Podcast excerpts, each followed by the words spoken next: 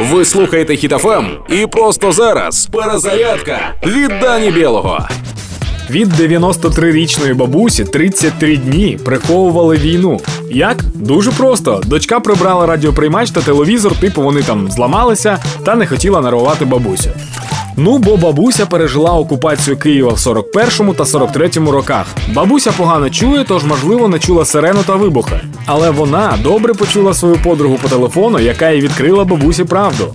Олена Ілівна образилася на доньку за те, що вона занадто про неї піклувалася. Також бабця Олена розповіла, що навіть фашисти не поводили себе так огидно, як російські солдати. Я не можу сказати, що вони е, нас любили, але по, по шафах наших вони не нищили.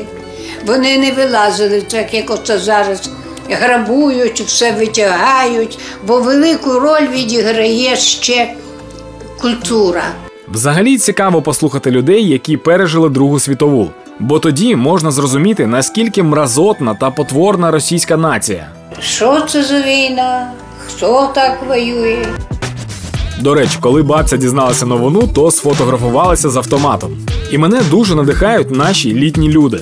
Вони бачили багато болю та жахів, і зараз бачать, та їх дух залишається незламним. Тож будь як бабця Олена, будьте сильними, славетні діти України. Продовжуємо працювати, допомагаючи нашим воїнам та підтримуючи одне одного. Слава Україні! Проект Перезарядка на Хітофем від Дані Білого.